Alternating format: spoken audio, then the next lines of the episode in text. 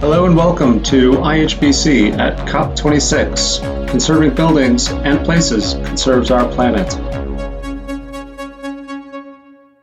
Today we are joined by Lori Ferris. Lori is the Director of Sustainability and Climate Action at Goody Clancy and a champion for preservation of built heritage as a key measure towards meeting climate mitigation goals. Her professional practice as an architect, structural engineer, and conservator combines broad policy development with deep technical insights to promote a culturally and environmentally sustainable world through design. She is active locally and globally through her roles on the American Institute of Architects Committee on the Environment Leadership Group, the ICOMOS International Scientific Committee on Energy, Sustainability, and Climate Change, and is a co-chair of the Zero Net Carbon Collaboration for Existing and Historic Buildings. Well, welcome, Lori. Thank you for joining us. Thanks so much for having me. So, could we start by asking you to tell us a bit about yourself, how you got started, and why you're passionate about sustainability and conservation? Sure. So, I think it uh, my passion for sustainability and conservation, and really for the concept of stewardship in general, was ingrained in me from a very young age. Um, I grew up in southern Louisiana, which is one of the earliest European settled parts of the United States um, which has a very strong French Cajun culture to it. Um, and uh, so there's sort of this very um, lovely cultural component to the, the identity of that region. Um, and at the same time, they've always, throughout, I think, history, grappled with the Mississippi River and the sort of natural environmental influences on their civilization there. Um, so I grew up with this understanding because it's just taught to you both socially and um, academically. It's it, you you learn about how the environment and how history impacts the way you live today, um, and I think that really you know sunk in. and I've always been interested with those relationships, um, both the relationship with with our current culture to our past, and the relationship between our current culture and how it's responsive to the natural environment in which it sits. And that kind of led me to to study uh, architectural history and, um, building technology and kind of these intersections of how buildings work and um, how they work now, how they worked in the past, and how we can keep them relevant into the future. That's really fantastic. Talking about your um, project work a little bit, I know, I know, you do work for large institutional clients, which I think is really interesting to hear about, uh, sort of large buildings, campuses, that sort of thing. Uh, so as you uh, are designing for your project work, whether that's you know new build or maybe you're doing a new addition or or renovating existing buildings, how do you go about emphasizing sort of carbon reduction solutions through design? Yeah, that's a really interesting question, and I think the answer varies depending on the client. Because um, in my experience, most well, most of the the buildings that we work on for particularly higher education clients um, are very multifaceted. There are many stakeholders that make up these owner groups. And overall, carbon is not their primary concern. There, you know, there are constraints around finances and schedule and you know public perception, all these other factors. And so I think the most effective way to really bring carbon into the picture is actually to tie it to the co-benefits it has with these other um, with all these other things for example how can you how can reducing carbon also reduce cost how can it tie into what their student bodies really care about um, going to, to climate action and particularly tying back to climate action planning. Um, how can you know how can they talk about it and present it in a way that's that people can learn from that they are seen you know that they can be leaders within their peer group um, how can it tie to resilience that's a big one particularly now where owners are actually starting to see the impacts of climate change on their buildings operations and on the people within the buildings, um, how can carbon reduction strategies tie to helping their buildings perform better going into the future? Um, so I, I, think it's it's really kind of a communications game. right. Okay. And and do you find uh, do you find an acceptance from clients to sort of look maybe longer term in their horizons as far as sort of paybacks, you know, carbon paybacks, um, maybe a little bit more money in the near term, but but benefits long term? Yeah, I think um, we're, we're lucky actually to work with higher education institutions because they do typically own their buildings for a very long time. So they are invested in seeing them perform well over time. Um, and so if you can show them, I think they're, they are willing to make a higher investment up front uh, if it leads to energy savings or cost savings over time or helps them reach a carbon neutrality target or uh, is easier to maintain. You know, I think there are a lot of a lot of reasons why people will invest more upfront. And with existing buildings, I think one thing we found that's interesting is helping people realize the win-win opportunities um, around, particularly around deferred maintenance, where something as simple as um, you know, re uh, sealing windows and uh, improving air tightness of a facade and repairing masonry can both be, you know, it can help them shuffle deferred maintenance off of their list, but it can also improve their energy use and reduce their costs over time and help their building um, be more durable over time. Yeah, that absolutely makes makes sense. Um, I guess I'd like to come back uh, in a moment to to dig in a little bit more about how you might sort of calculate some of these savings. But first, I wanted to talk about policy because I understand you're involved in some policy development as well. So, could you tell us uh, what your work around this area uh, is about? I mean, I mean, I, I, know you're working on sort of ingraining carbon and climate accounting into, into thinking, but, but how do you sort of, from a policy standpoint, sort of incentivize these things?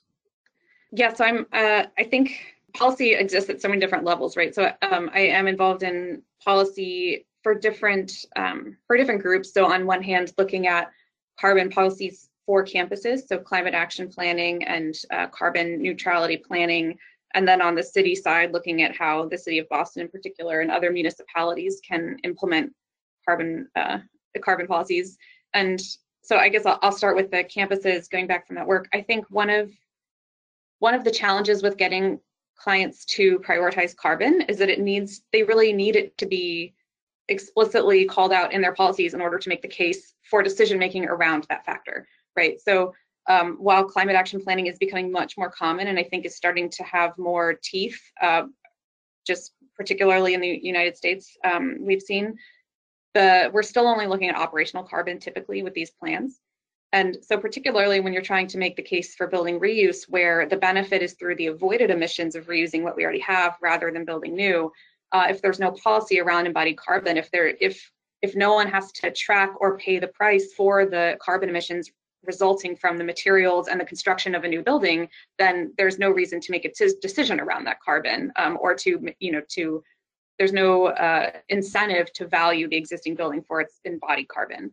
Um, so that's one thing we've been working on is it's really a lot of education and a lot of helping people to think about the metrics and how they can be easily introduced. Um, one case study, we've been partnering with a college in outside of Atlanta, Georgia, to try and quantify the carbon benefits, of their stewardship philosophy. Um, and this campus is part of a historic district. It's they have a really um, wonderful ethos around stewardship that has to do with the environment and their culture and the, the social systems on their campus. Um, and they've never been able to really put a number on that. So that's what we're helping them to do to look back over time and say, over the you know greater than century of this campus's existence, you've avoided X carbon emissions, you know, equal which is equaling a huge number, um, you know, equivalent to growing a forest on their campus for hundreds of years. To you know wow. that just through reusing their buildings, through making that decision and choosing to reinvest time and time again as you know as that decision comes up and then looking into the future, helping them to incorporate these findings into their carbon neutrality plan so that they are actually thinking holistically about carbon emissions and capitalizing on the benefits of preservation or conservation on their campus. Um, yeah, that's amazing. So, so you talked about sort of quantifying those numbers. Uh, I know a lot of times it can be difficult to quantify the numbers. Can you talk a little bit about the tools that you use? And I know that also you've been involved in developing a tool, so you can uh, tell us a little bit about that if you would. Sure. So the tool, I guess at a high level, um, life cycle assessment is the the conceptual tool that we use to quantify life cycle carbon emissions. Um, and what that does is really just expand our aperture from not just looking at use phase emissions, which are from the energy used to operate, heat, cool, light a building, but really expanding that view all the way from extraction of materials, construction, uh, through end of life, demolition, et cetera. And um, so there are a lot of tools available to do this. We have been incorporating life cycle assessment into our work um, to really start to put a number on the carbon benefits of, of reuse and of conservation. Um, and uh, but the problem with life cycle assessment is that it's a quite a detailed process. And so to perform a, a full life cycle assessment, you really need to know a lot about the building. You need to know all of the material quantities that are going into it. You need to know a lot about its location. Um, and so there you kind of have to be at the end of a project and you have to be a fairly knowledgeable professional to perform this calculation. Um, so the tool that I've been working on with uh, Larry Strain of Siegel and Strain Architects out in the, the San Francisco area um, and Erin McDade from Architecture 2030 is called CARE, the Carbon Avoided Retrofit Estimator. And this tool is meant to be used early in design or before design by policymakers, by building owners, um, by advocates, by design professionals, really by anyone. Um, and it takes this life cycle approach, but it uses standardized data that's it's pretty high level. It's not extremely precise, but it is accurate enough to allow you to evaluate the carbon impacts of doing nothing to it to an existing building, of retrofitting it, um, making certain upgrades to it, improving its energy performance. And then the third scenario is replacing it with new construction. And so that the point of the tool is that, uh, you know, an owner comes to you, for example, and says, I'd really like to understand um, how reusing this, this existing building contributes to my carbon neutrality targets or my carbon mitigation targets, because I really just want to build new. I want to build new net zero, but someone's, you know, what happens if I demolish this building? And so this tool allows you to get a snapshot and to see that almost always reusing an existing building, if you can upgrade its energy performance, is the better carbon choice. Um, and I want to emphasize that that is particularly within the context of our, our the urgency of climate action. That because we're not looking at carbon payback over an entire building life cycle, what we really care about are carbon emissions within the next 10 to 15 years. Um, and so when you kind of narrow your window to that time frame, the embodied emissions, those upfront emissions, matter so much more than operational emissions. So building reuse is just, you know, it hugely capitalizes on the exist on, on avoiding emissions from new construction within the critical near term. Right, that's amazing. So, so that's sort of an early, sort of an early phase tool. So, is it something that an owner could use, a sophisticated owner, or is it more targeted that they're sort of architects early on? Yeah, it's it's absolutely targeted towards owners, policymakers, um, people who don't necessarily have training, technical training in architecture. It's very simple. It's a series of drop-down menus. You enter the size of the building, where it's located, and then you can uh, tell tell us a little bit about the renovation. So you input into the tool sort of, are you upgrading the mechanical systems? Are you renovating the interior and to what extent? Um, and you can kind of, it's very quick to toggle these options. You can actually play with it to understand the carbon impacts of different choices. Um, but the idea is that you don't need to know a lot technically and you don't need to know a lot about your specific project in order for the tool to be effective. Right. Okay, that's great. Is it um, and, and, so are you're in development with the tool, or or can we find it out there and use it, or or where, uh, where is it now? It's in development right now. We're okay. um, we're about to hire a web a web app developer. So it's been in a spreadsheet form so far, um, which works just fine. But I think you know once we get it onto the web, then we'll be able to share it out more widely and update it more consistently, um, and really kind of link to more data. I think that's one constraint of Excel is just the amount of data that you can fit in there. And so, uh, for example, we've been working through the Climate Heritage Network, which I know we'll get to in a few minutes, to look at how the tool can be expanded. Currently, it's only the data within it only covers North America. So looking at expanding it to cover other regions of the world. And you know, once it's on, uh, once once it's out of Excel, we can sort of easily plug in other backend data to allow, for example, the UK people in the UK to use this tool and have data that's regionally specific to them. Yeah, and that's that's always the tricky part, isn't it? With especially existing buildings and the various building typologies. You know, is it one of these things where you can gain metadata on on buildings as it's used more and, and gain insights and sort of improve the software as it goes, or? That's a, that's Maybe. an interesting question. Um, I would love to be able to do that. I suppose it uh, has to do with the permissions that we receive from users as they're using the tool um, to anonymize the data and be able to harvest it. But that's a really that's a really good idea because I think that's one of the biggest data challenges around advocating for conservation as climate action is that we just don't have a large a large set a, a large data set with these numbers. Um, we have a few case studies which are impactful, but it's not the same as having a database of hundreds of buildings. Right.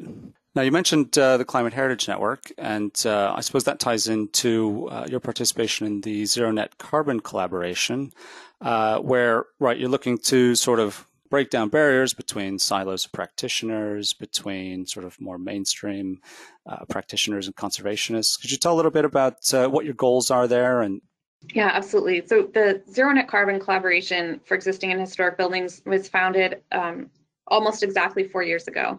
just looking back, it's about the ZNCC's birthday right now. Um, and it was founded at the Association for Preservation Technology International Conference. Um, and the goal was really to bring together mainstream, I'll say quote unquote, mainstream design, conservation, and sustainability groups um, to really have this conversation in an integrated way.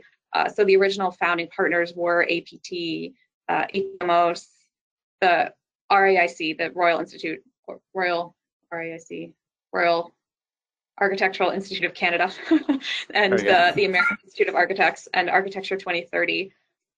And I think the you know the benefit of this collaboration is that all these groups have such deep technical knowledge and such a wide reach within their own communities that it, we're really able to kind of bring all these perspectives together to further the conversation of how existing buildings um, and reuse of existing buildings can accelerate climate action. All right. Yeah, that's that's great. Thank you very much, Lori. And before we wrap up, I just wanted to ask you what the future looks like, or what should it look like uh, in terms of the sustainability and conservation of the built environment. Yeah, what does the future look like? Well, I think um, I think everyone understands that we're in a time of rapid change, and there's such an urgency around social issues, around climate action, that uh, the field of conservation does have to change. Uh, it just we can't afford to to stay the same. Um, and our existing buildings and heritage structures can't afford to be stagnant either. I think we're at a place where we have to manage change, not stop it. Um, and and so I think we really need to claim our seat at the table here as the heritage conservation community. We have deep technical knowledge about um, about historic building materials, about how to use local materials and local labor, about how buildings can adapt over time through different uses, through different climates. Um, and we have all of this this knowledge, but rather, you know, rather than use it to stop change or to be seen as naysayers, you know, getting down to the detail of a window, like don't touch my window, we can be seen as people who bring solutions, who who can harness this knowledge to to uh, demonstrate how heritage structures can actually be assets towards climate action. Um, and so I think that's the the challenge I put forth to this community is to really step up and uh, you know aggressively integrate into this this climate conversation so that we can lead in a really positive direction proactively.